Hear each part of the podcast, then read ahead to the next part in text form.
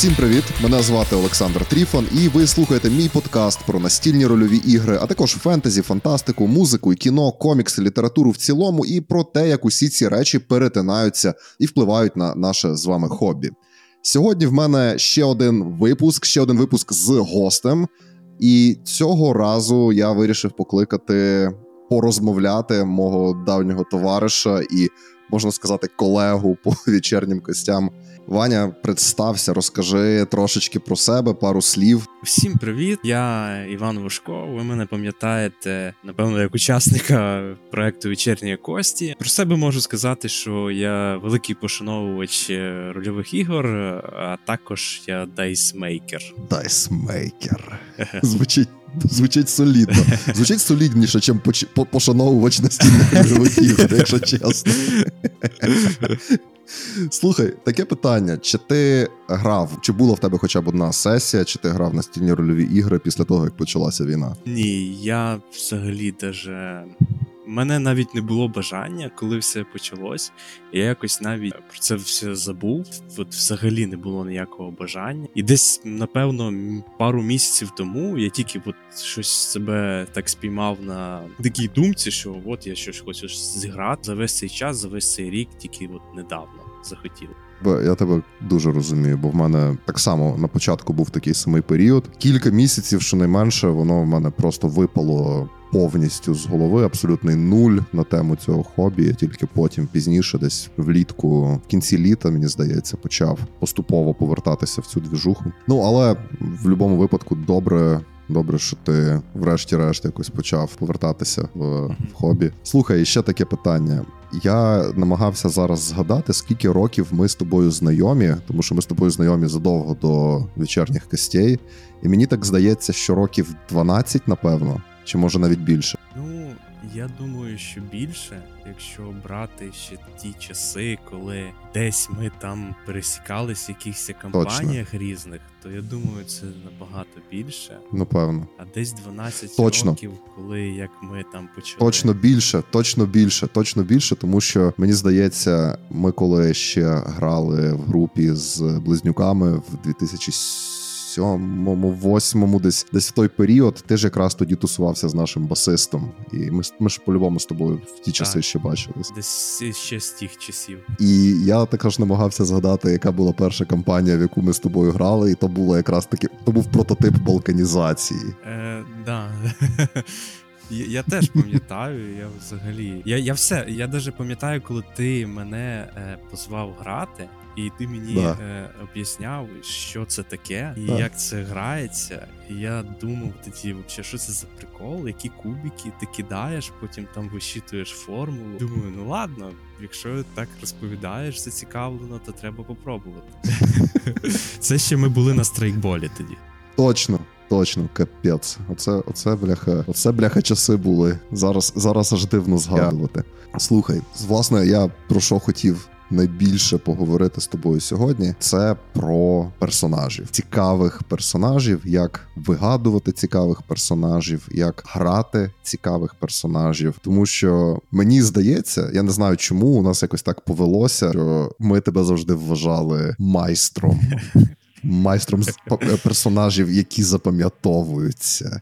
І Якщо так розібратися, то справді фактично всі персонажі, яких я пам'ятаю, котрими ти грав на наших кампаніях, вони були дуже особисто для мене. Ну то, то ясна справа, що кожен кожен знайде собі улюблених персонажів, якихось в різних кампаніях. Люди, якщо там дивилися стріми, там ясна справа, комусь подобався один персонаж, комусь другий персонаж. Але особисто для мене твої персонажі були напевно найцікавішими. Знаєш, з якої точки зору? Мені як ведучому було завжди дуже легко за них зачепитися. Мені Ну бо кожен грав різними персонажами, як правило. Але кожного разу, коли мова заходила про твого персонажа, я вів якусь кампанію, я знав, як твого персонажа зачепити, чим його зацікавити, як з ним розкрутити якусь сцену, якусь історію, тому що вони були якісь завжди мали дуже багато граней, за які можна було чіплятися. Мені так здається, і таких персонажів насправді було небагато. Так ну інші персона інші гравці грали персонажами, котрі мали свої твої сильні слабкі сторони, твої персонажі завжди були такими, що вони знаєш, як для ГМ це як глина, з якої ти можеш ліпити щось. Мені так завжди здавалося. І тому мені здалося, що було би дуже круто сьогодні на цю тему поговорити, і в цілому просто поспілкуватися з тобою, як як життя, як справи, позгадувати старі часи, порефлексувати. Бо я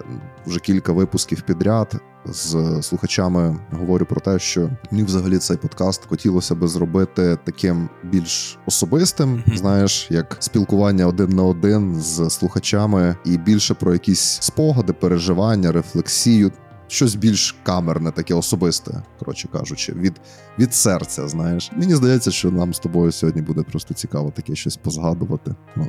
Давай, давай почнемо з найпростішого такого питання: який персонаж із всіх твоїх персонажів тобі запам'ятався найбільше? Якщо брати цей весь пул персонажів, я би виділив напевно десь декілька, але напевно самий такий, який я ніколи, от, ну я, я ніколи не забуду, це Грейвс із магів. Так. Я не знаю чому, але мені кажеться, що от в той час, коли ми грали магів, ми всі, е, це був якийсь mm-hmm. наш пік. Знаю, ну за цей весь час ми всі розігрілися, якби всіх майстерність піднялась, як і у гемів, просто в гравців. І мені тоді як це було настільки легко це робити, що я відчував так. себе в цьому образі дуже просто. І от напевно із цього, якщо виходити, що коли ти знаєш, як будто ти цього персонажа він тобі підходить, угу. ти не забиваєш собі голову чимось другим, що робити, як краще його зіграти, ти просто це робиш. І от от він мені в цьому плані дуже зайшов, бо він мені був якийсь дуже близький. Угу. Що саме тобі здавалося в ньому? От близьким? За, за що ти міг чіплятися в цього персонажа? Йому давало свободу те, що він е, такий, якби покидьок, угу. і ти в цьому якби ролплеї, в цьому світі, ти якби в тебе нема таких рамок, за які ти можеш там собі ставити. Так. Ти знаєш, що ти він якби розбійник, він використовує цю свою роль, він тільки цим і живе. І я угу. я все от таке от робив, тобто, щоб е, ну там там не було якихось таких жорстких речей. Він там ні з кого там не знущався, чи ще щось. Він просто якби він знає, що він в, поза законом, у нього нема другого вибору, і все. І і, і він буде таким до кінця. Угу. От якщо брати з кого я надихався персонажем, це, якщо ти пам'ятаєш, це в цьому Red Dead Redemption, там в серії був такий персонаж Дач. Так. Не тільки якщо його виділяти. Просто от, от в нього теж була така тоді ідеологія, що ти ми не маємо другого вибору. Ми в цьому світі угу. такі, які ми є, і нас нічого нічого не цікавить. І от напевно більше от з нього я перейняв щось таке, е, що підійшло би Грейвсу. Прикольно, знаєш, що бо мені мені насправді, коли ми грали, я цих паралелей не бачив. Тобто, знаєш чому? Бо це це якраз таки магія, напевно, створення і відігравання цих персонажів, тому що ти можеш надихатися різними речима, але ти потім це все пропускаєш через себе, і то, що. Потім з'являється за ігровим столом, це вже якби нове щось. Mm-hmm. Тому в цьому ти не обов'язково побачиш якісь елементи чи джерела, з яких воно створювалося. Дуже прикольно. Мій мій улюблений з твоїх персонажів, напевно, це Хоуп з серії Дельта Грін. Не знаю чому. Він такий. Він мені запам'ятався просто найбільше, скажу якось так. Але щодо Грейвса з магів. Я теж погоджуся, тому що ти тоді класно підмітив, що це напевно був якийсь пік такої майстерності якоїсь чи сторітелінга, і і гри, і акторського якогось ремесла, навіть я не знаю. Мені він теж дуже дуже свого часу тоді запав якось в пам'ять. І знову ж таки, це був той персонаж, з яким було досить легко взаємодіяти мені як ведучому. Мені було легко створювати з ним разом історію, вкидати якийсь матеріал чи якось розкручувати якісь деталі цього персонажа. І для слухачів, хто не в курсі, хто не знає про що ми зараз говоримо, мова йде про одну з кампаній, котру ми грали на каналі. Це такий містичний філософський вестерн по системі Mage The Ascension. Це було кілька серій, таке собі road movie психоделічне. І один з персонажів, власне, Грейвз, містер Грейвз, mm-hmm. котрого грав Ваня. Один з таких, один з ватаги розбійників, старий розбійник з тих часів так дикого заходу. А ми грали вже в епоху кінця дикого заходу, і це був той світ, в якому таким персонажам, як Грейвс, вже не місце. Він застарий для цього лайна. Це була така остання пригода, можна так сказати. От і так, от в цій в цій історії мені здається, Грейвс він сяяв просто. Мені знаєш, яка сцена, напевно, найбільше з Грейвзом запам'яталася? Mm-hmm. Це сцена, здається, в першій серії в Халабуді, в Халабуді персонажки. Котрою грала Даша, коли Грейвс почав копатися в особистих речах, і та персонажка застала його в кімнаті, mm-hmm. і у вас сталася ця розмова про старі часи, про її чоловіка. Це для мене була, напевно, най- найпотужніша сцена з Грейвсом. Чомусь не знаю чому. А, Так, я теж пам'ятаю. Там теж було стільки атмосферних моментів, коли ми там переправлялись через е, річку якусь. Так. В, в човні теж е, дуже душевний діалог з, з капітаном цього човна. Не знаю, як його назвати. Так, так, так. Паромщиком. З водієм, з водієм човна. Е, щодо цих от штук, коли легко зачепитись за персонажа, я думаю, це знаєш, це так, коли от я теж коли наблюдаю, коли хтось ввів гру, я теж бачу, що ГМ щось таке, якби він. Теж хоче кудись направити персонажа, і я це замічав. І я якби mm-hmm. я міг е, робити по-своєму, але ти розумієш, що це гра, і ти теж підігруєш. І воно тоді так виходить, що ти як як будто от пасується м'яч. Тобто є якась так. обставина від ГМа, я я її віддаю, а потім ГМ, і воно потім настільки, і потім происходить е, слідуще собиття, слідуще магія. Да, магія. І, і тоді все, і там воно вже все вийшло. Тобто Е, для цього якби треба там супер думати, о, я зараз щось продумую, просто от, от послухати, що каже Геме, ти добре, я так зроблю, якби і ти і ти це робиш, і ж давай ще підкинемо щось на вентилятор, щоб люди офігіли, і ти теж це да, робиш. Да. Ти бачиш, що ГМ в нього є віддача, і ти такий, от, круто. Знаєш, я ще скажу: мені здається, що багато людей, коли створюють персонажів і грають персонажами, вони не до кінця розуміють який, таку деталь. От ти її зараз зачепив, до речі, те, що коли ти створюєш персонажа і вводиш його в гру, якщо ти хочеш, щоб ця гра була цікавою, і це мова скоріше йде, знаєш, про такі ігри, котрі більше про історію, так про атмосферу. Бо ясна справа, якщо ви граєте в Dungeon Crawl якийсь, чи там survival, чи дослідження, не знаю, підземель, чи якийсь виживач постапокаліптичний, це менше про це, правильно. Або якщо це якась трешугар і шапіто, так це це теж не, не не, про це. Але коли ми говоримо про історії, котрі більше про сторітелінг, про про історію mm-hmm. саму, так про те, що в нас вийде в кінці, якась запам'ятовуючася історія персонажів, дуже важливо робити персонажів, і ти ж їх наповнюєш якимись деталями, ти їх наповнюєш якимись аспектами. Ти розповідаєш, що цей персонаж, от у нього банально, ти коли кажеш, що в нього є якісь родичі, наприклад, чи в нього є якась історія з минулого, чи в нього були якісь події, в яких він був задіяний чи приймав участь колись. Так усі ці речі ти даєш ведучому для того, щоб він міг з ними щось робити. Ти фактично показуєш на персонажі, кажеш, ось бити сюди, або ти фактично даєш перс... Е, ведучому в руки проблеми, з якими ти би хотів свого персонажа зіткнути і подивитися, що з цього вийде. І дуже часто люди, коли створюють цих ну, створюють персонажів і грають персонажами, вони хочуть тримати усі ці деталі персонажа, от як щось таке цінне, як якийсь скарб. Ні, це моє, не можна це трогати. Я не хочу, щоб ведучий з цим щось робив, так і вони навіть е, розстроюються, можливо, через засмучуються через це. А цікаві історії якраз виходять тоді, коли ти створюєш персонажа, наповнюєш його деталями, гранями і якимись протиріччями і конфліктами, якимось, і даєш це все ведучому для того, аби він міг з цим щось зробити, аби він зміг затягнути твого персонажа в ситуації,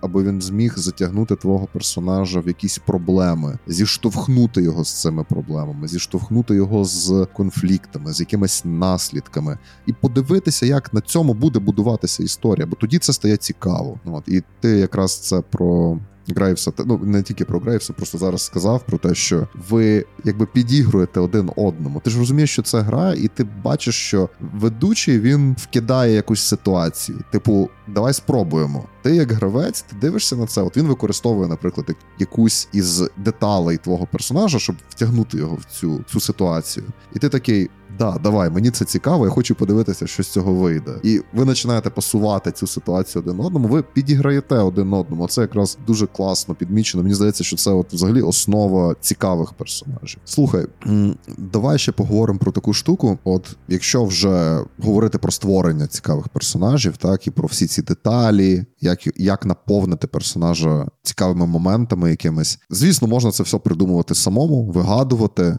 але нема нічого поганого в тому тому, щоб надихатися чимось. І ми завжди жартували, що ти фактично така собі бібліотека сюжетних ходів із кіно. І чи ти надихаєшся із кіно? Звідки взагалі ти береш натхнення для своїх персонажів? Так як кіно, воно знаєш, залишає в пам'яті такі відбитки дуже яскраві. Е, ну, це перше, що сходить е, на пам'ять. Це у мене, ну.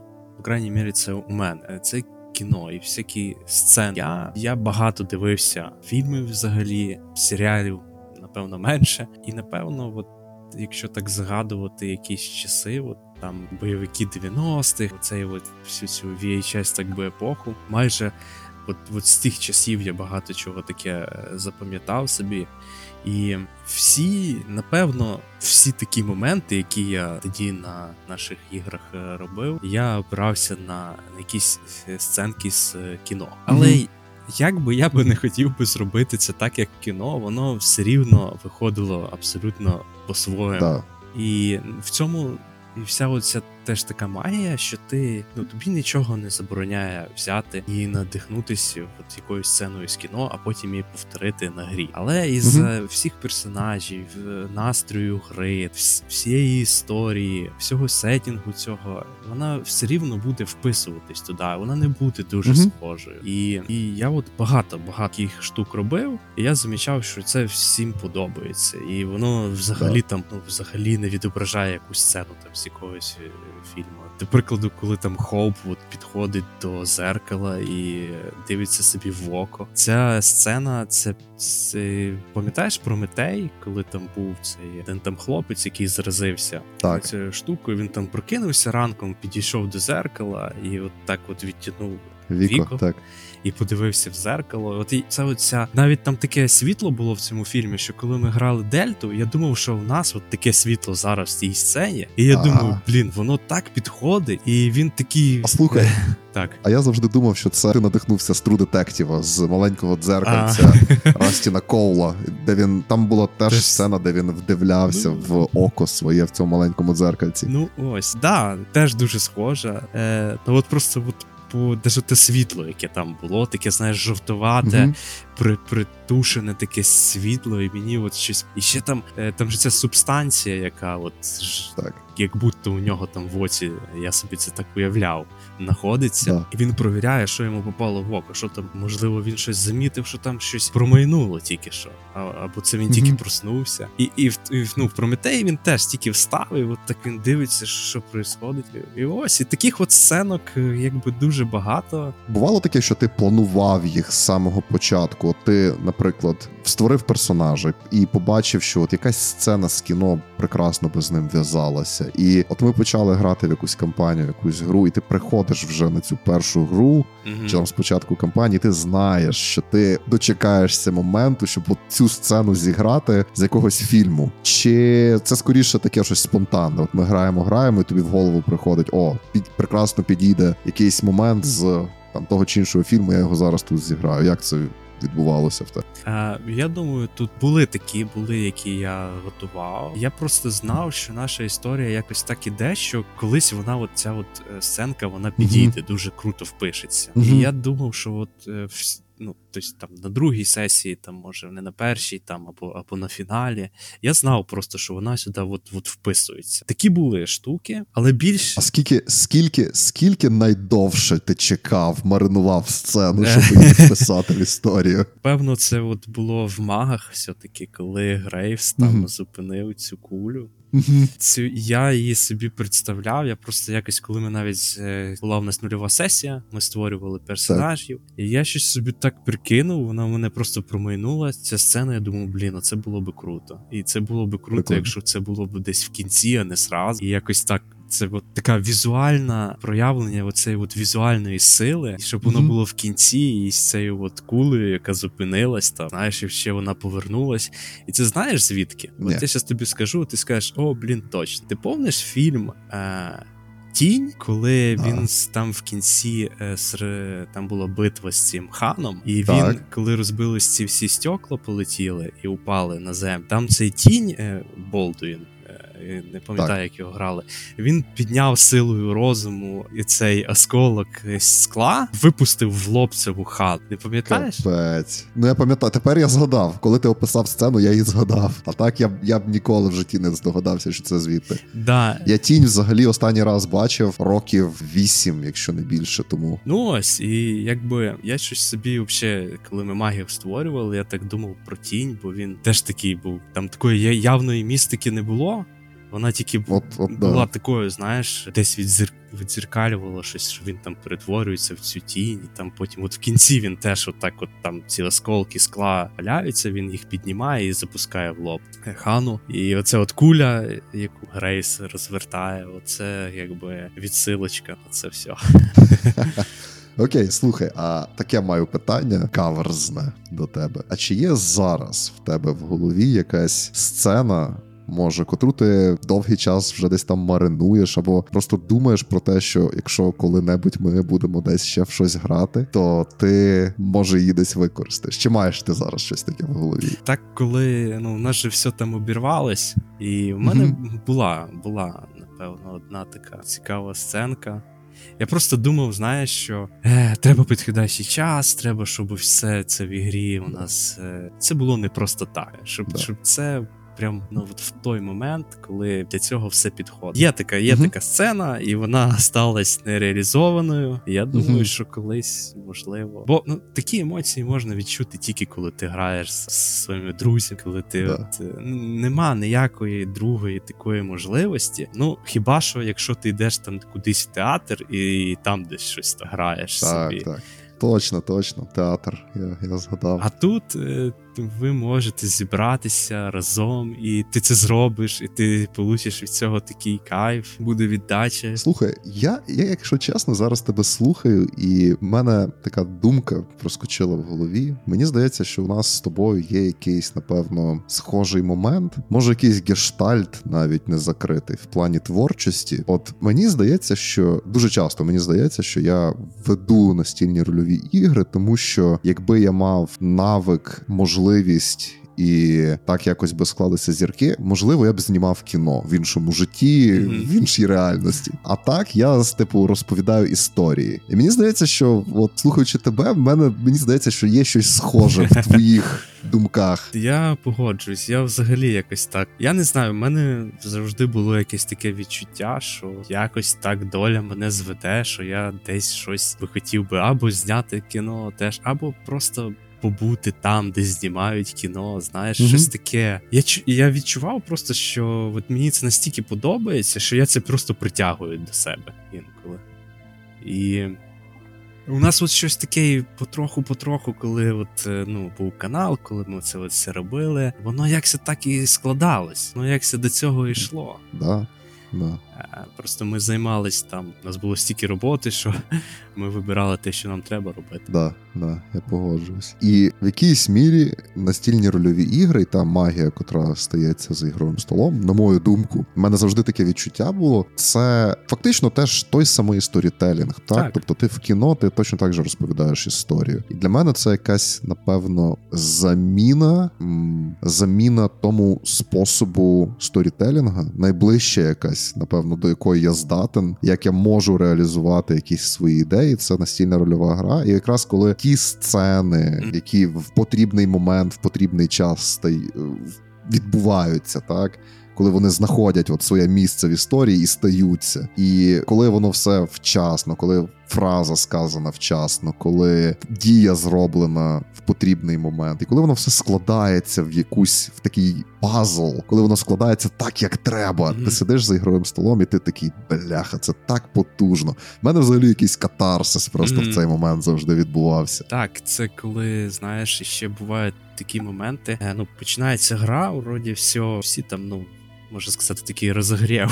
А а потім mm-hmm. ти вже не замічаєш час. Ти знаєш, що це якби відбувається як будто в тому світі вже сетінгу, який ми граємо. І в мене таке було дуже часто, що я просто не замічав, що що происходить вокруг. Я був максимально так. в грі, і мені персонажі там знаю, там сидить рядом Макс грає за якогось персонажа. Я знаю, що це е, що це цей персонаж. Я собі якось да. так це представляв. Мені подобалось просто наблюдати. Тож всі грають. Не всі, не всі, не всі можуть так провалитися, мені здається, в персонажа, в події, в атмосферу. Але якщо ти можеш це зробити, це це неймовірно круто, бо тоді ти починаєш кайфувати від настільних рольових ігор. Так. Ясна справа, ти ти можеш втомитися, ти можеш це може набриднути, це може в якийсь момент бути занадто, і тобі хочеться відпочити. Таке буває. Mm-hmm. Я думаю, всі у всіх таке буває, всі через таке проходять, але все одно той момент, коли магія відбувається за ігровим столом, ти провалюєшся повністю в цей момент, і от тоді ти розумієш, чому чому ти граєш, чому це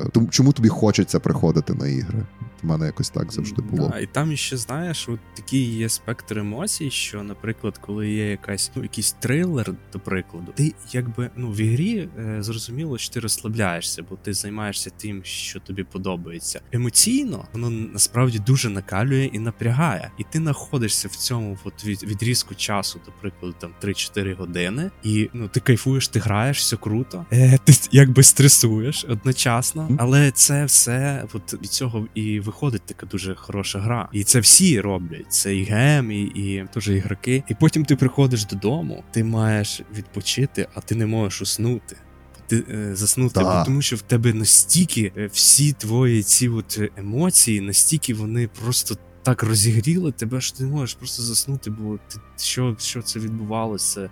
Ну настільки от все реалістично круто. Мені знаєш на що це схоже? От Якщо ми говоримо про якийсь трилер чи чи хорор, якийсь настільна рольова гра це можливість пережити страх персонажа, не лякаючись самому, але потім наслідки того тих емоцій ти все одно на собі відчуваєш. Ти емоційно стомлюєшся після того всього, що ти переживаєш, так, якщо так, ти віддаєш себе отак в ігрі. Те, про що ти кажеш, коли ти приходиш додому і не можеш заснути, в мене таке бувало дуже часто. Дуже часто і після ігор, де я був просто гравцем, і після ігор, де я водив ігри. Це як на мене. Показник того, що наскільки сильно ти віддаєш mm-hmm. себе, пронизуєш, даєш історії пронизати себе, напевно, і потім переживати ті наслідки емоційні, котрі залишаються після гри. Так, я я з цим дуже згоден. Якщо би, до прикладу, після такого ти приходиш додому, потім там прокидаєшся і думаєш, ні ні ні все, мені це не нравиться, мені це не заходить. Е, Тоді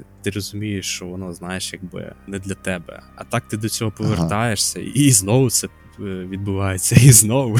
Ага. І так безкінечно. Ну, це це отак воно все. За це ми і любимо настільні ігри. До речі, ще прикольно те, що ти знову ж таки через призму різних персонажів можеш дуже різні речі пережити, мені здається. І якраз продовжуючи цю думку, чи є в тебе якісь такі типажі персонажів, котрі, котрими ти не грав, але хотів би спробувати пограти? Я коли коли ми створювали персонажів декотрих, я собі інколи теж думав, о, цей типаж був би мені би дуже підходив, але я зроблю спеціально так, що який мені взагалі як не, не пасує. Ага. До прикладу, ну по крайній мірі, я так думав тоді, на той так. момент. Які б е, такі прям типажі, ну це дуже цікаве питання. Просто знаєш, ще бувають такі дуже складні штуки, як е, знаєш, якісь там не знаю, вчені які мають а, прям ти маєш робити так, щоб люди вірили, що ти вчений, ну або mm-hmm. просто старатись. Mm-hmm. Е, і можливо, це із недостатка знань буде складно uh-huh. щось таке зробити. Ну можна тут вибрати, наприклад, не знаю, там паж якогось. Бо якщо брати якісь такі архетипні штуки, там воїн, якийсь або там доктор, ще якийсь там музикант, це це теж якби все таке звичайне. Ага. Але, до прикладу, якихось таких ну, насправді не то, що безумців, а, а от не знаю, там, якщо брати там, може це дуже жорстко прозвучить, але якщо брати там там Чарльза Менсона, наприклад, mm-hmm. от як просто робити так, щоб люди думали, що ти е, от, наглухо відбитий. наглухо відбитий. Але ну тут не якби підійти, там когось там там схватити, там щось з ним зробити. там, А от просто бути таким от психопатом, спокійним психопатом і робити такі речі, щоб вони от вписувались в гру, і як це описувати. Угу, Інтересно. Да. Щось в цю сторону. Так що Чарльз Менсон, окей. Ну, слухай, мені здається, знаєш, мені здається, що такі персонажі, до речі. До речі, от говорячи про таке, такі персонажі вони мають лякати і мають робити некомфортно там глядачам чи слухачам, mm-hmm. чи чи кому чи людям за ігровим столом, не тим, що вони такі ха-ха, я такий відбитий. Mm-hmm. Дивіться, я там їм горобців заживо, чи якусь ага. таку чуш робить. Знаєш, чи там як Озі Осборн там, типу, знюхує, знюхує цих е, мурашок. Типу. Це це просто таке шапіто більше. А мені здається, що такі персонажі вони лякають інакше. Вони лякають як Ганібал Лектор в так, так. мовчанні ягнят, коли ти дивишся на нього, і він не виглядає як наглухо відбитий манячила канібал. Mm-hmm. Він так не виглядає. Він не робить нічого такого. Ну в одному фільмі він просто сидить за гратами, але ти в кожній сцені ти на нього дивишся, і навіть звичайна звичайний діалог, де він каже звичайні фрази, через то як він грає, вони кріпові, і це змушує тебе відчувати дискомфорт, бо ти не знаєш, що від нього очікувати. Тобі здається, що він от зараз, зараз вихопить отвертку і зажене тобі в око. Так. Але цього не стається увесь цей час. Він так. просто такий. Він просто такий, і це лякає. От, і мені здається, найбільша складність в таких персонажах, навіть якщо там пробувати грати аля е, Менсона, то це напевно бути таким, а не робити якусь діч. Робити якусь діч може може будь-хто. Mm-hmm. А от бути таким, от це складно. Так, це попробувати таке зробити, це теж вже визов. Ну, може, може, колись буде ще шанс такий, подивимося. Який в тебе взагалі процес створення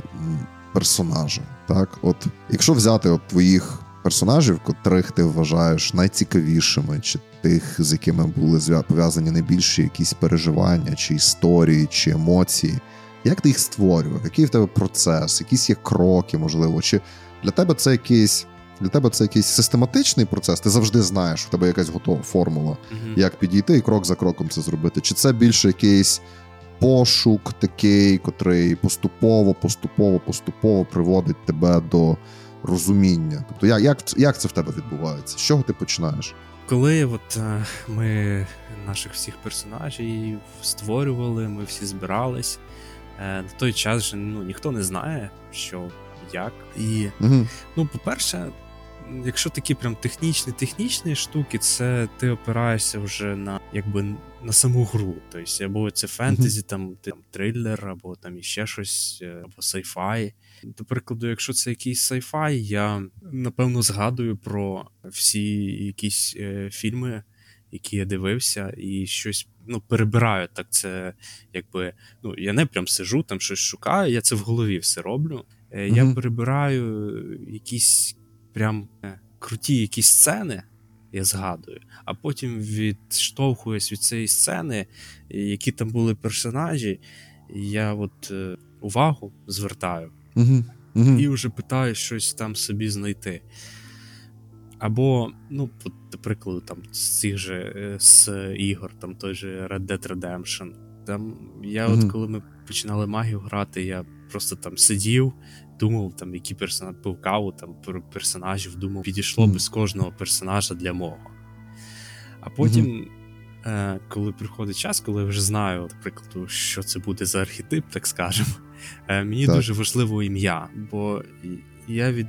І ну, коли я знаю, як звати мого персонажа, в один якийсь прекрасний момент я розумію, хто він. Так, да, скажи, ім'я має таку силу насправді. Ну як ти персонажа назвеш, таким він і буде. Так, так. І я, от, ну, до прикладу, коли ми грали душегубів, е, я коли от там згадав, е, ну я пам'ятаю, я собі записав, я дивився якийсь серіал, і там прозвучало ім'я Роуч. Але із, ізначально це було ім'я. Потім, е, коли Ліам так. Роуч. Ми там повні поєднали. Я щось сидів там, т-т-т. я просто хотів, щоб щоб його звали Роуч, або це була його фамілія. Мені було це дуже критично важно. І я тоді просто поняв, що ну, що це за персонаж? Тобто, uh ким, як він буде виглядати? Я такий сижу, і я просто розумію сразу, що Роуч це це який, якась поєднання Джона Бертнела е, з Бенісіо Дель Торо. І щось це таке, знаєш, якби. В ньому взагалі не мало бути чогось такого максимально комедійного насамперед. Він так, такий став так. на грі.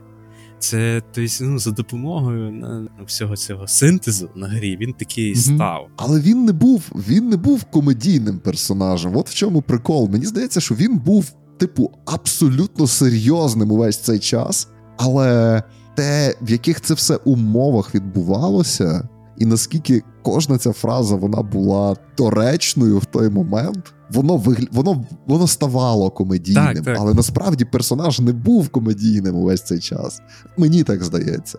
Тобто я його не сприймав як комедійного персонажа, але історія довкола створювалася таким чином, мені здається. Да, от воно так е, само собою все вийшло. І Це кльово. Мені це взагалі якби подобалось. Е, що що так, оце це якби знаєш, почали оце от грати. Там всі, якби як е, шахматна доска, і всі розставили. Що кожен персонаж mm-hmm. там, ну там Роуч, от він там виконує от таку от роль, де можна розрядити обстановку за допомогою цього персонажа. Там да, да, да. і от все само собою произошло. Так що так. Чувак, я тобі скажу таке: імена для мене взагалі це одночасно і якась манна небесна і прокляття, тому що мені імена говорять про персонажа, коли я, наприклад, пишу кампанію, чи я пишу якусь пригоду, коли я готувався до ігор.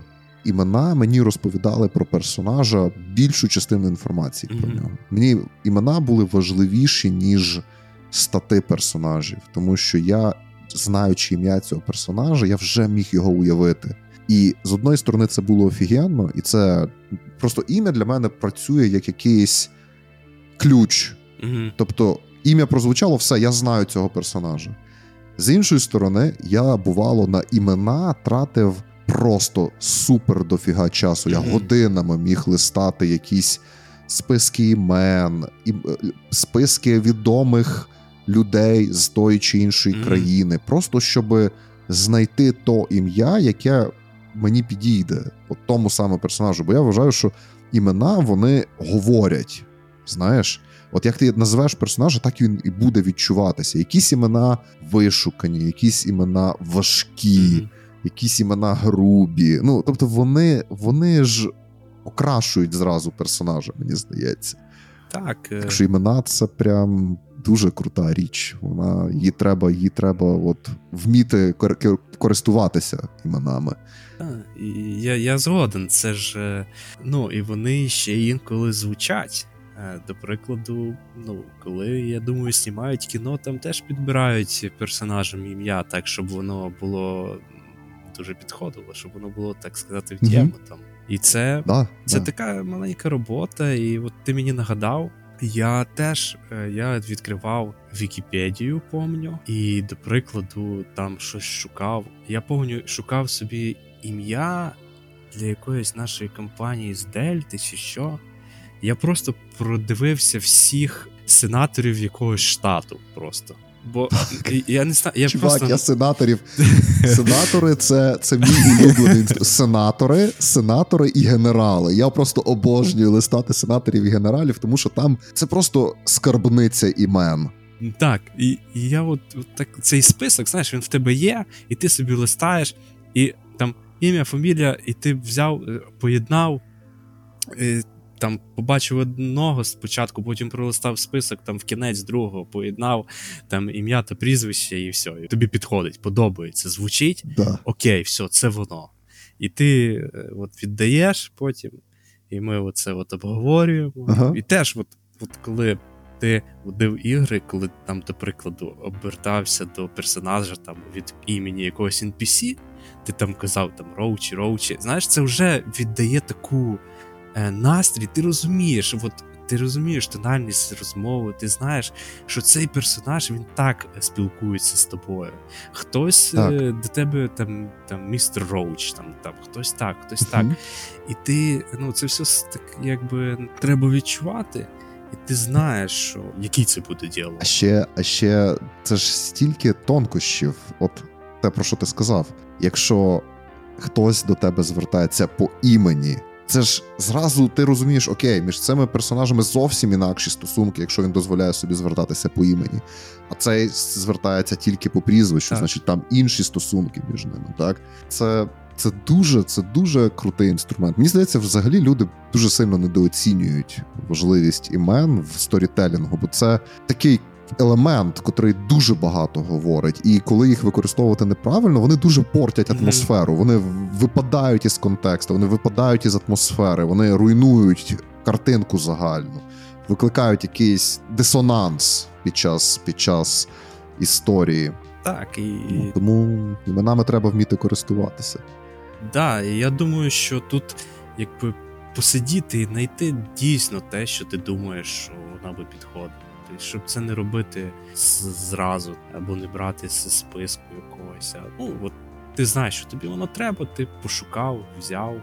І тоді круто. Яке улюблене ім'я серед всіх твоїх персонажів, якими ти грав? Мені хочеться назвати Грейв за чогось. Це, кстати, із сенаторів також. Е, саме улюблене, напевно, Хоуп. Тому що воно таке, знаєш, е, знаєш, воно визиває якусь довіру, це це ім'я. Так.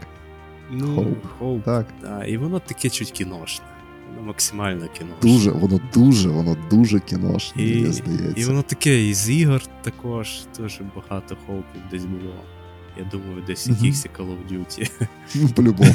Це, це дуже це дуже Call of Duty. Іш ім'я. Так, так. Сержант Хоуп. Так, та там взагалі, там у нас було дуже багато таких речей, які по атмосфері прям були ідеальні. Угу, угу. Да, Грейвс, Грейвс був сильним, Хоуп був сильним, так. А були якісь такі.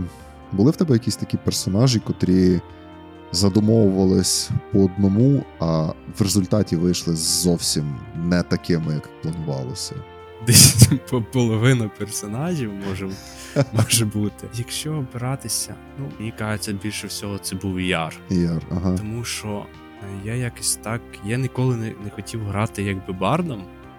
Але я собі подумав, блін, я зроблю собі такий визов. mm І я зроблю собі такий визов, і я зможу. Я зможу, якби, бо це якби не мій типаж я не зможу так включатись в це все, в ці діалоги, там оце от шутейки. І я задумав собі Яра взагалі другим. Типу він мав бути в нього.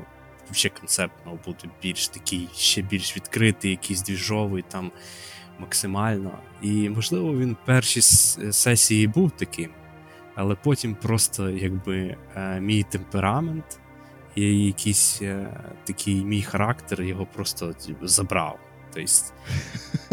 Тобто, що, щось... Мені мені, здається, мені здається, то кампанія взагалі була про еджлордів. Ким ти не задумай свого персонажа, він все одно буде еджлордом потім. Так, так, так. Е, Ну, наприклад, це я тільки от можу так його згадати. З цього Я поняв. Ну, окей, добре, дивись, ти ти дивишся на ти дивишся на якісь сюжетні моменти, котрі тобі приходять в голову, mm-hmm. котрі в'яжуться до до цього сеттингу, наприклад, чи до цієї історії. Ти думаєш про імена. Що ще? Які ще є в тебе інструменти чи підходи для того, аби принести потім на гру цікавого персонажа? Ну, ще дуже якби корисно знати, коли создаються персонажі, якщо це в групі.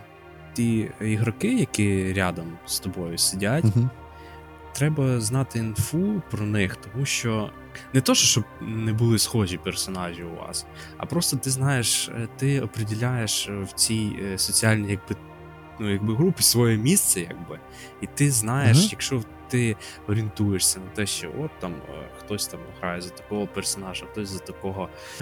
Ти думаєш, ага, значить, мій персонаж має якся гармонізувати з ним. Типу, якщо ти можна создати свого персонажа, прийти на сесію там якусь на на один ваншот, тоді про це не треба задумуватися. Але якщо Кобра це якась... і хрущ.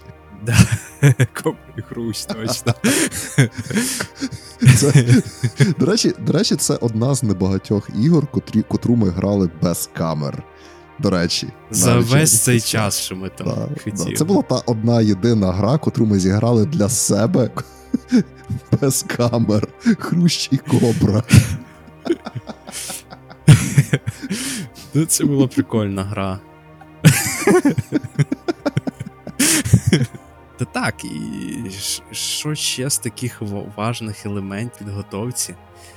Може, ще якісь, е, знаєш, такі мікромоменти, якась поведінка. Я зрозумів, про що ти. Манеризми якісь так, такі, да? Так, так, так. так. Всі, всі рухи якісь, бо інколи навіть через рухи передається дуже багато чого. Mm. Ну, зрозуміло, що ти ж ти за столом, ти там сильно якби не побігаєш.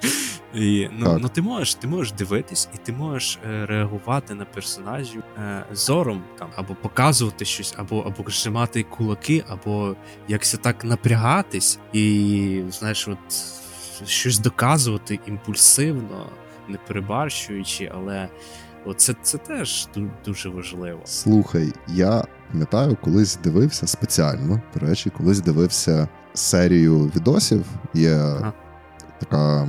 Може, може, ти знаєш, є ці курси, всякі називаються мастер-клас. Ага. Вони на різні теми є, і є про акторське ремесло. І там є серія відео від Кевіна Спейсі уроки акторського ремесла. Здається, то ну бо я дивився Кевіна Спейсі і ще декількох mm-hmm. акторів. Мені здається, це було у Кевіна Спейсі. Там це виглядало як заняття з якоюсь театральною групою. Вони просто сидять в якомусь залі і по черзі роблять усякі вправи на на імпровізацію, на на гру акторську.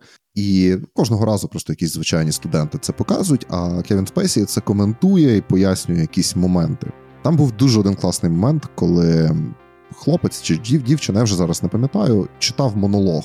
Якусь цілу сцену, прям він завчив монолог. Ну відіграв цю сцену. Він там бігав по залу, в нього міміка, експресія. Він руками маше, в нього рухи, рухи тіла. Да, він це все робить, і воно виглядає класно. Після чого Кевін Спейсі йому каже: дуже круто, гарно виглядає. А тепер давай зробимо це трошечки складніше. Сядь на стілець і поклади собі руки. Ну, сядь на свої руки, тобто сядь сядь ага. на долоні свої і зіграй цю саму сцену. Ти не можеш е, рухатись, ти не можеш бігати, махати руками. Як ти зараз цю сцену зіграєш, щоб вона мала такий самий ефект? Він там показував, і там студенти грали ті самі сцени, ті самі монологи в таких умовах. Мені здається, це якраз той момент, коли ти можеш передати емоції, атмосферу, настрій персонажа без, от я не знаю, тобі не потрібно для цього бігати по сцені, махати руками і і, і, і всім тілом, так. і вся ця супер якась дика експресія. От попробуй просто посидіти і зробити це просто сидячи, як як за столом. І я просто подумав про це тоді. Бляха, от, це ж це ж наша тема. Це ти сидиш за столом просто, от ну зіграй це. І мені здається, що от якраз ця мікроміміка, манеризми всякі, те, що ти можеш зробити за столом, просто в одній ну, в, в одному положенні. Ти весь час знаходишся в одному положенні. Так. Те, що ти можеш зробити, от тут треба максимально вчитися використовувати ці штуки, якщо ти хочеш це гарно робити. І це можливо, якби. Бо, ну, до прикладу, нас же дивилися, люди бачать, що це ми, коли сидимо за столом, ми можемо там щось вже друг на друга, там щось щось рухатися. Коли людина дивиться на тебе в екрані, просто вона бачить всі твої мікрорухи, і вона це все дуже замічає. І е, от так от якось грати е, без таких, от, що, щоб не рухатись по сцені, а от сидіти і якся от передавати оцю атмосферу і настрій персонажа, да, це це треба вміти. Це якби теж такий опит. А ти згадував про про челенджі, якісь такі виклики для для себе, коли ти, наприклад, створює якогось персонажа, ти того самого Іяра, ти для себе зробив виклик, якийсь спробувати пограти чим кимось. Ким ти до цього не грав, і ким тобі здається максимально не підходить грати. Ти часто взагалі, створюючи персонажів, робив перед собою такі виклики? Тобто ти кожен раз намагався себе подолати в якихось таких моментах чи випробувати, чи це було просто час від часу, як, як виходило? І скорше всього, це було час від часу. Коли є на це настрій, і ти знаєш, що от я хочу перевірити себе, чи я це зможу зробити. Uh-huh. Е, Бо я розумів, що так і так ми будемо цим займатися там дуже довго, і треба якось щось щось е, робити, якісь зусилля, щоб прокачувати, прокачувати uh-huh. себе. І от за допомогою цього персонажа я думав, що от він мені там допоможе прокачати якийсь цей скіл. І, mm-hmm. і напевно, може, можливо, навіть і в житті от мені допоможе. Я так е, на той час думав. Ну, я б сказав, що це було не не часто. Ну, взагалі, часто. Mm-hmm. І, до прикладу, у мене це один персонаж ГМ, коли на набір набір NPC, і і для нього це якби окей, взагалі ситуація. Для ігрока це ще для гравця це це ще так. От NPC відігрувати. Я згадую всіх, до прикладу, тих NPC, які мені зайшли в своєму е, е, виконанні. виконанні. Так, так. То там там були декотрі, що я зараз не можу зрозуміти, як це все відбувалось. Я, чесно кажучи, сам не можу зрозуміти, як деякі з цих штук відбувалися. Чувак, це це справжнє, це справжнє те, про що я кажу, це якась магія. Тому що бувало таке, що ці персонажі, ці NPC, вони народжувалися просто на ходу. Тому що я бачив, що о, це момент, коли. Ця штука може зайти. Ага. Або або просто треба зараз щось зробити. От от зараз сцена така, треба зараз щось зробити. Хтось має mm-hmm. тут з'явитися, щось тут має бути. І ти вкидаєш щось абсолютно випадкове, і це знаєш, це як починається починається потік якийсь, і ти вже не можеш його зупинити. Воно вже саме на ходу народжується. Mm-hmm. І потім ти відіграв цю сцену, в тебе з'явився якийсь персонаж з якимись своїми манерами, там, як він говорить, і ти закінчуєш цю сцену і думаєш, що це таке взагалі? Хто це? Відки це? І і ось це, це знаєш, це дуже відчувається. Це е, гравці, вони теж це бачать. Я коли там, знаєш, була штука в душегуби, коли. Ні, ні, це було в вампірах. Чорт, ні, я не ага. пам'ятаю. Я вже я вже трохи. Коли Макс. Було забагато цього лайна, да, чувак. Це було це було просто зв'язано з Максом. Я точно пам'ятаю, ага. що це був якийсь розрив блін, четвертої стіни, чи що. І ага. ти з ним спілкувався через якогось NPC-шника, і я просто сижу і думаю, це якесь нове дерьмо повністю. Такого ще ніколи не було. А, Дельта, Дельта. Так, і і, і я тоді, мене це так е, тоді ну, це надихає інколи думаю, блін, треба щось теж колись таку, теж зробити щось Прикольно. Знаєш, знаєш, що мене на цей момент? Я ж я я теж часто з кіно, з серіалів ці mm-hmm. штуки краду, краду як художник, не, стісняючись. На це мене надихнув знову Кевін Спейсі. Uh-huh. Мене на це надихнув е, картковий будинок. Там, якщо ти пам'ятаєш, я не знаю, чи ти його бачив чи не бачив. Там перший сезон він. Це була фішка серіалу в тому, що в якийсь момент Кевін Спейсі просто повертався в камеру і говорив до глядачів. Ну, його персонаж. А, з, з, Бачив, типу, не бачив серіал. Да. Но... А, Він пояснював, він пояснював, типу, що відбувається, якісь там свої, свій, свій хід думок, свої якісь е, задумки, плани. Пояснював це якби глядачу, ламаючи четверту стіну. І от починається другий сезон цього серіалу, і цього прийому вже нема. Перша серія йде, майже вся перша серія проходить, і цього прийому нема. Mm-hmm. Такий, блін, шкода, що вони викинули цей прикол, бо він дуже класно працював в першому сезоні. І перша серія другого сезону закінчується. Остання сцена, і в останній момент він обертається в камеру і каже: Ви що, думали, я про вас забув?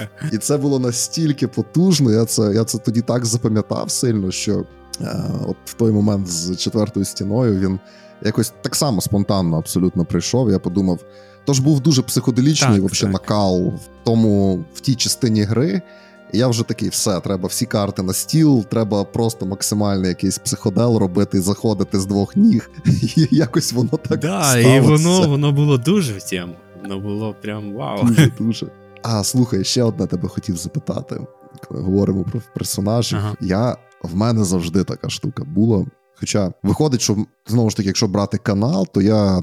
Я, я ж, до речі, тільки на каналі грав. Я все життя поза каналами водив. Mm-hmm. Ну і на каналі я в основному водив. Але коли була можливість, то я грав. Да? Якщо так задуматись, то в мене ну набагато менше було персонажів, в котрих мені доводилося вживатися, ніж в тебе. Але кожного разу, коли якийсь новий персонаж з'являвся, чи навіть якісь персонажі, якими я там грав потім довго, так коли перша сесія, перша сцена де є твій персонаж. Ти вперше граєш своїм персонажем, ти вперше говориш своїм персонажем. У мене завжди це в голові якось виглядало так, що ти починаєш говорити ці перші фрази, ага. перші якісь рухи твого персонажа. Це виглядає так, наче ти береш скрипку чи якийсь інструмент, починаєш на ньому грати, чи гітару, і такий так.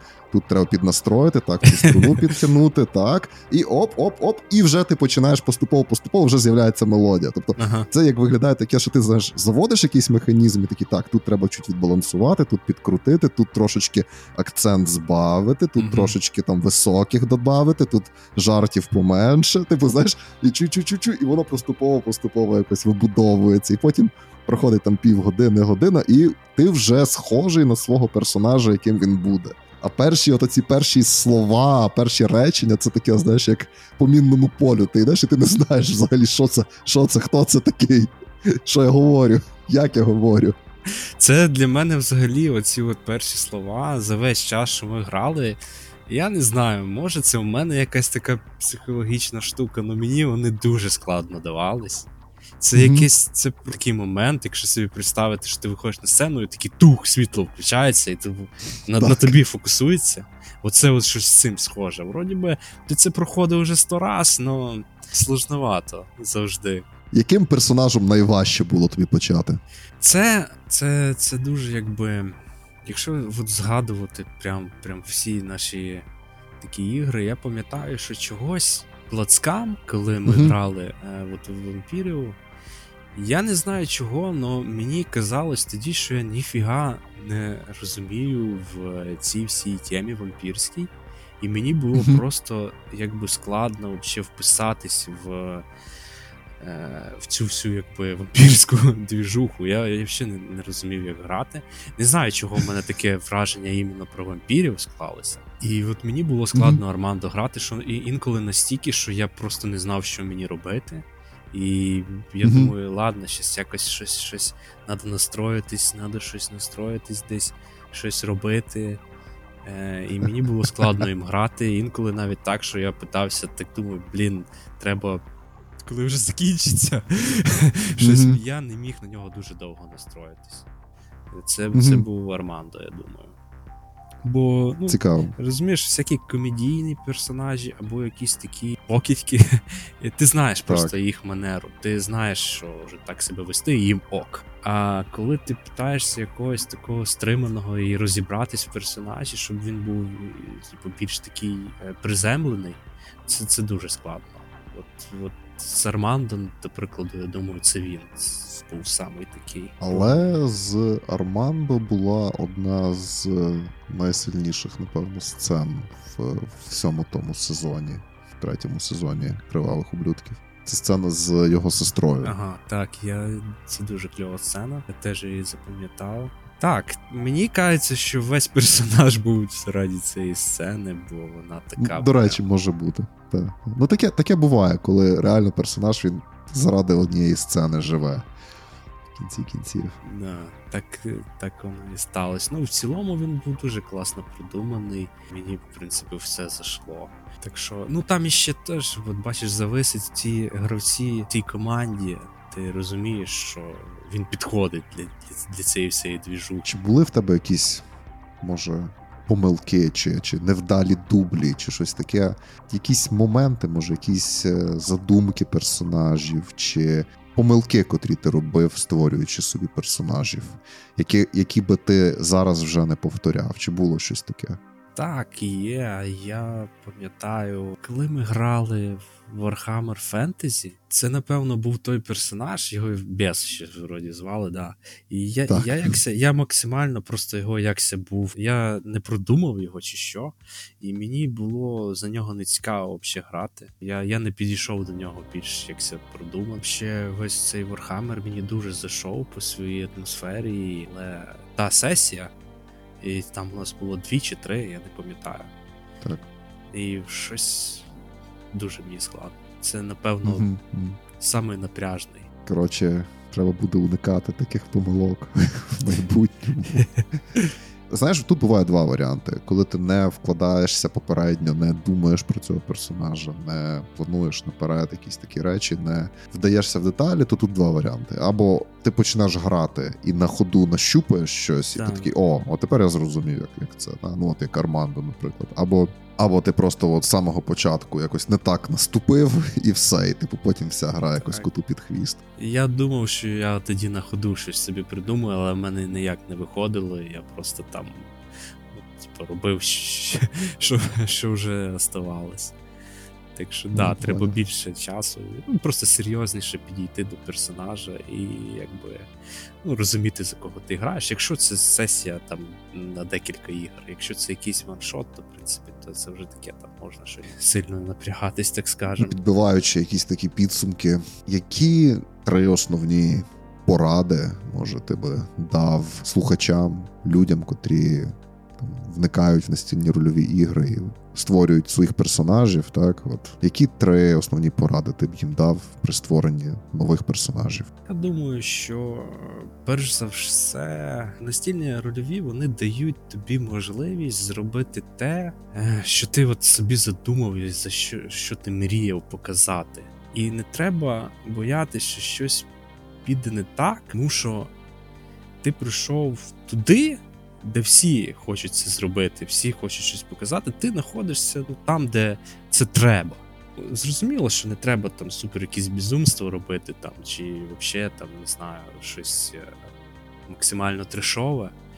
Але ну, дай собі свободу, просто то, що ти задумав зробити, проявити. От, от тобі кажеться, що ой, цей персонаж там дуже mm-hmm. сильно, там якийсь, або там е, високий там пафос у нього, або ще щось, або або недостатньо він якийсь а, крутий, або вмілий в чомусь.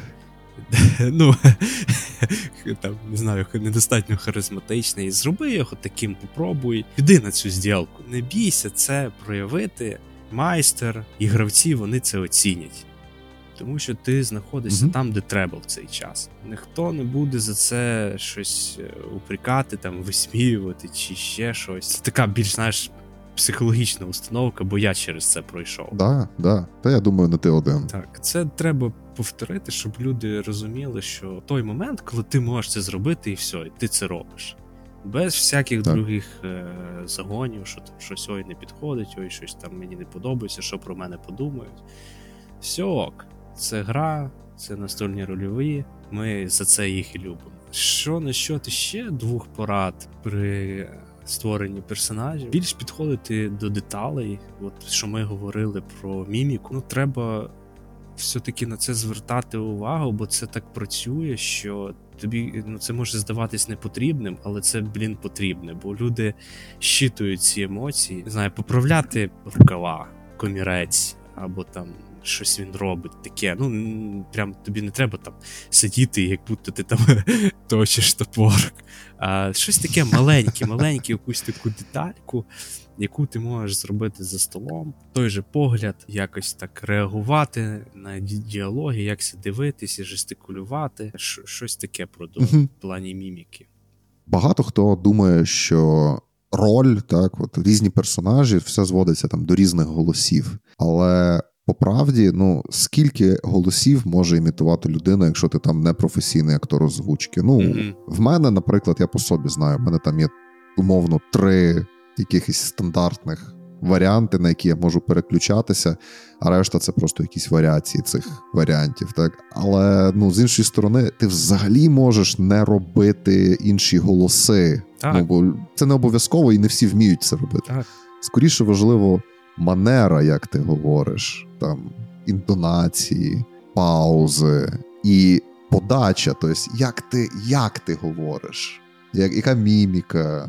От всі ці речі, от те, про що ти кажеш, так? Ти, Ти не голосами різними продаєш свого персонажа, ти продаєш його поведінкою. Темпом розмови, да, такими речами якимись. Тому я я тут супер з тобою погоджуюсь, що це певно дуже важливо, якщо ти хочеш прям такий ще один крок зробити в прокачці своїх персонажів, щоб вони були якимись унікальними.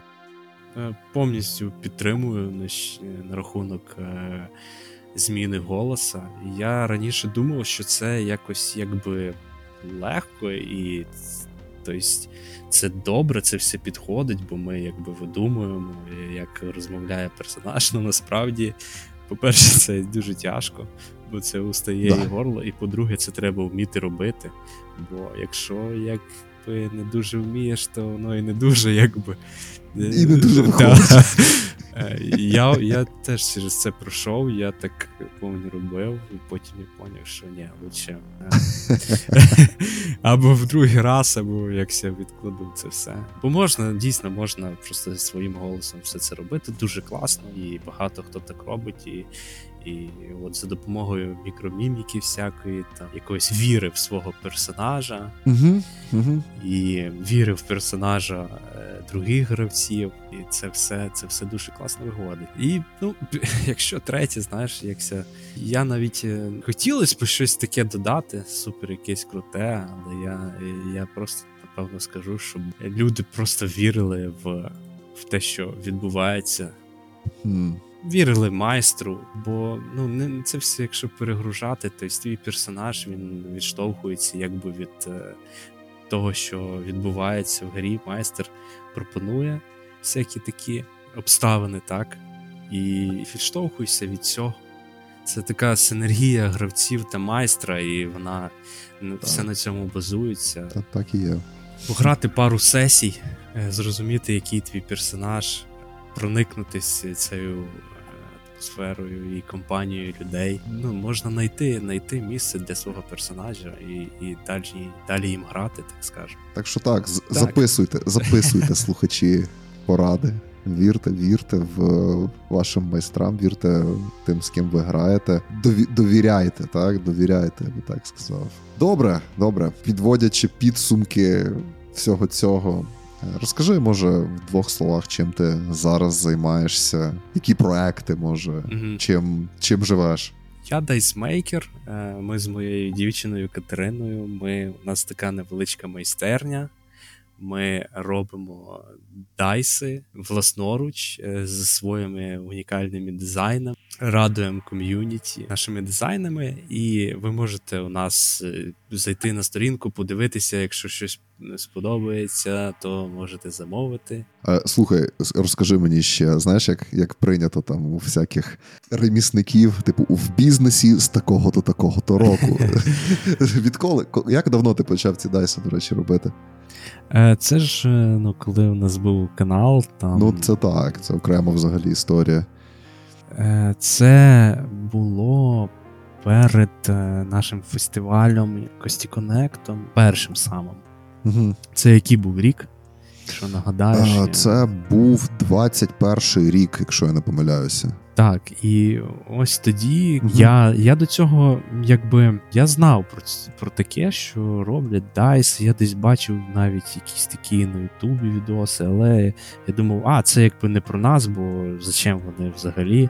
Угу. У нас і так вони є, і це таке, якби. А потім в один момент, коли ми там рішили зробити для мерча. Так. Я думаю, да, чого би не попробувати цікаво. Ну і потім ти знаєш, що воно там все виросло в майстерню ну, окремо. Так, так. І якось так е, стало, що є ще так дуже мало, мало такого, і тут якби є пропозиція, і людям подобається, і ще така можливість творчість свою проявляти. Ну, там... Це це, це, це обов'язково треба робити. Так, там комбінацій дизайнів можна, ми веду, вигадуємо там. Ну, класно. Класна штука. І де люди тебе можуть знайти, де можуть знайти де можуть знайти твою майстерню, які посилання, де можна а, замовляти? Це на інстаграм-сторінці. Mm-hmm. Charmy Dice називається. Це, думаю, оставлю ссылку, mm-hmm. щоб вони могли перейти і подивитись собі. А вже ж, я додам ссылку в в опис подкасту. Е, Та й так, в основному зараз займаємось цим маленька майстерня. Там, в принципі, там провожу більшу е, частину свого часу. Ми плануємо всякі робити і відосики знімати, і якось якось щось щось додати, робити ще дайсбокси, якісь круті, дерев'яні.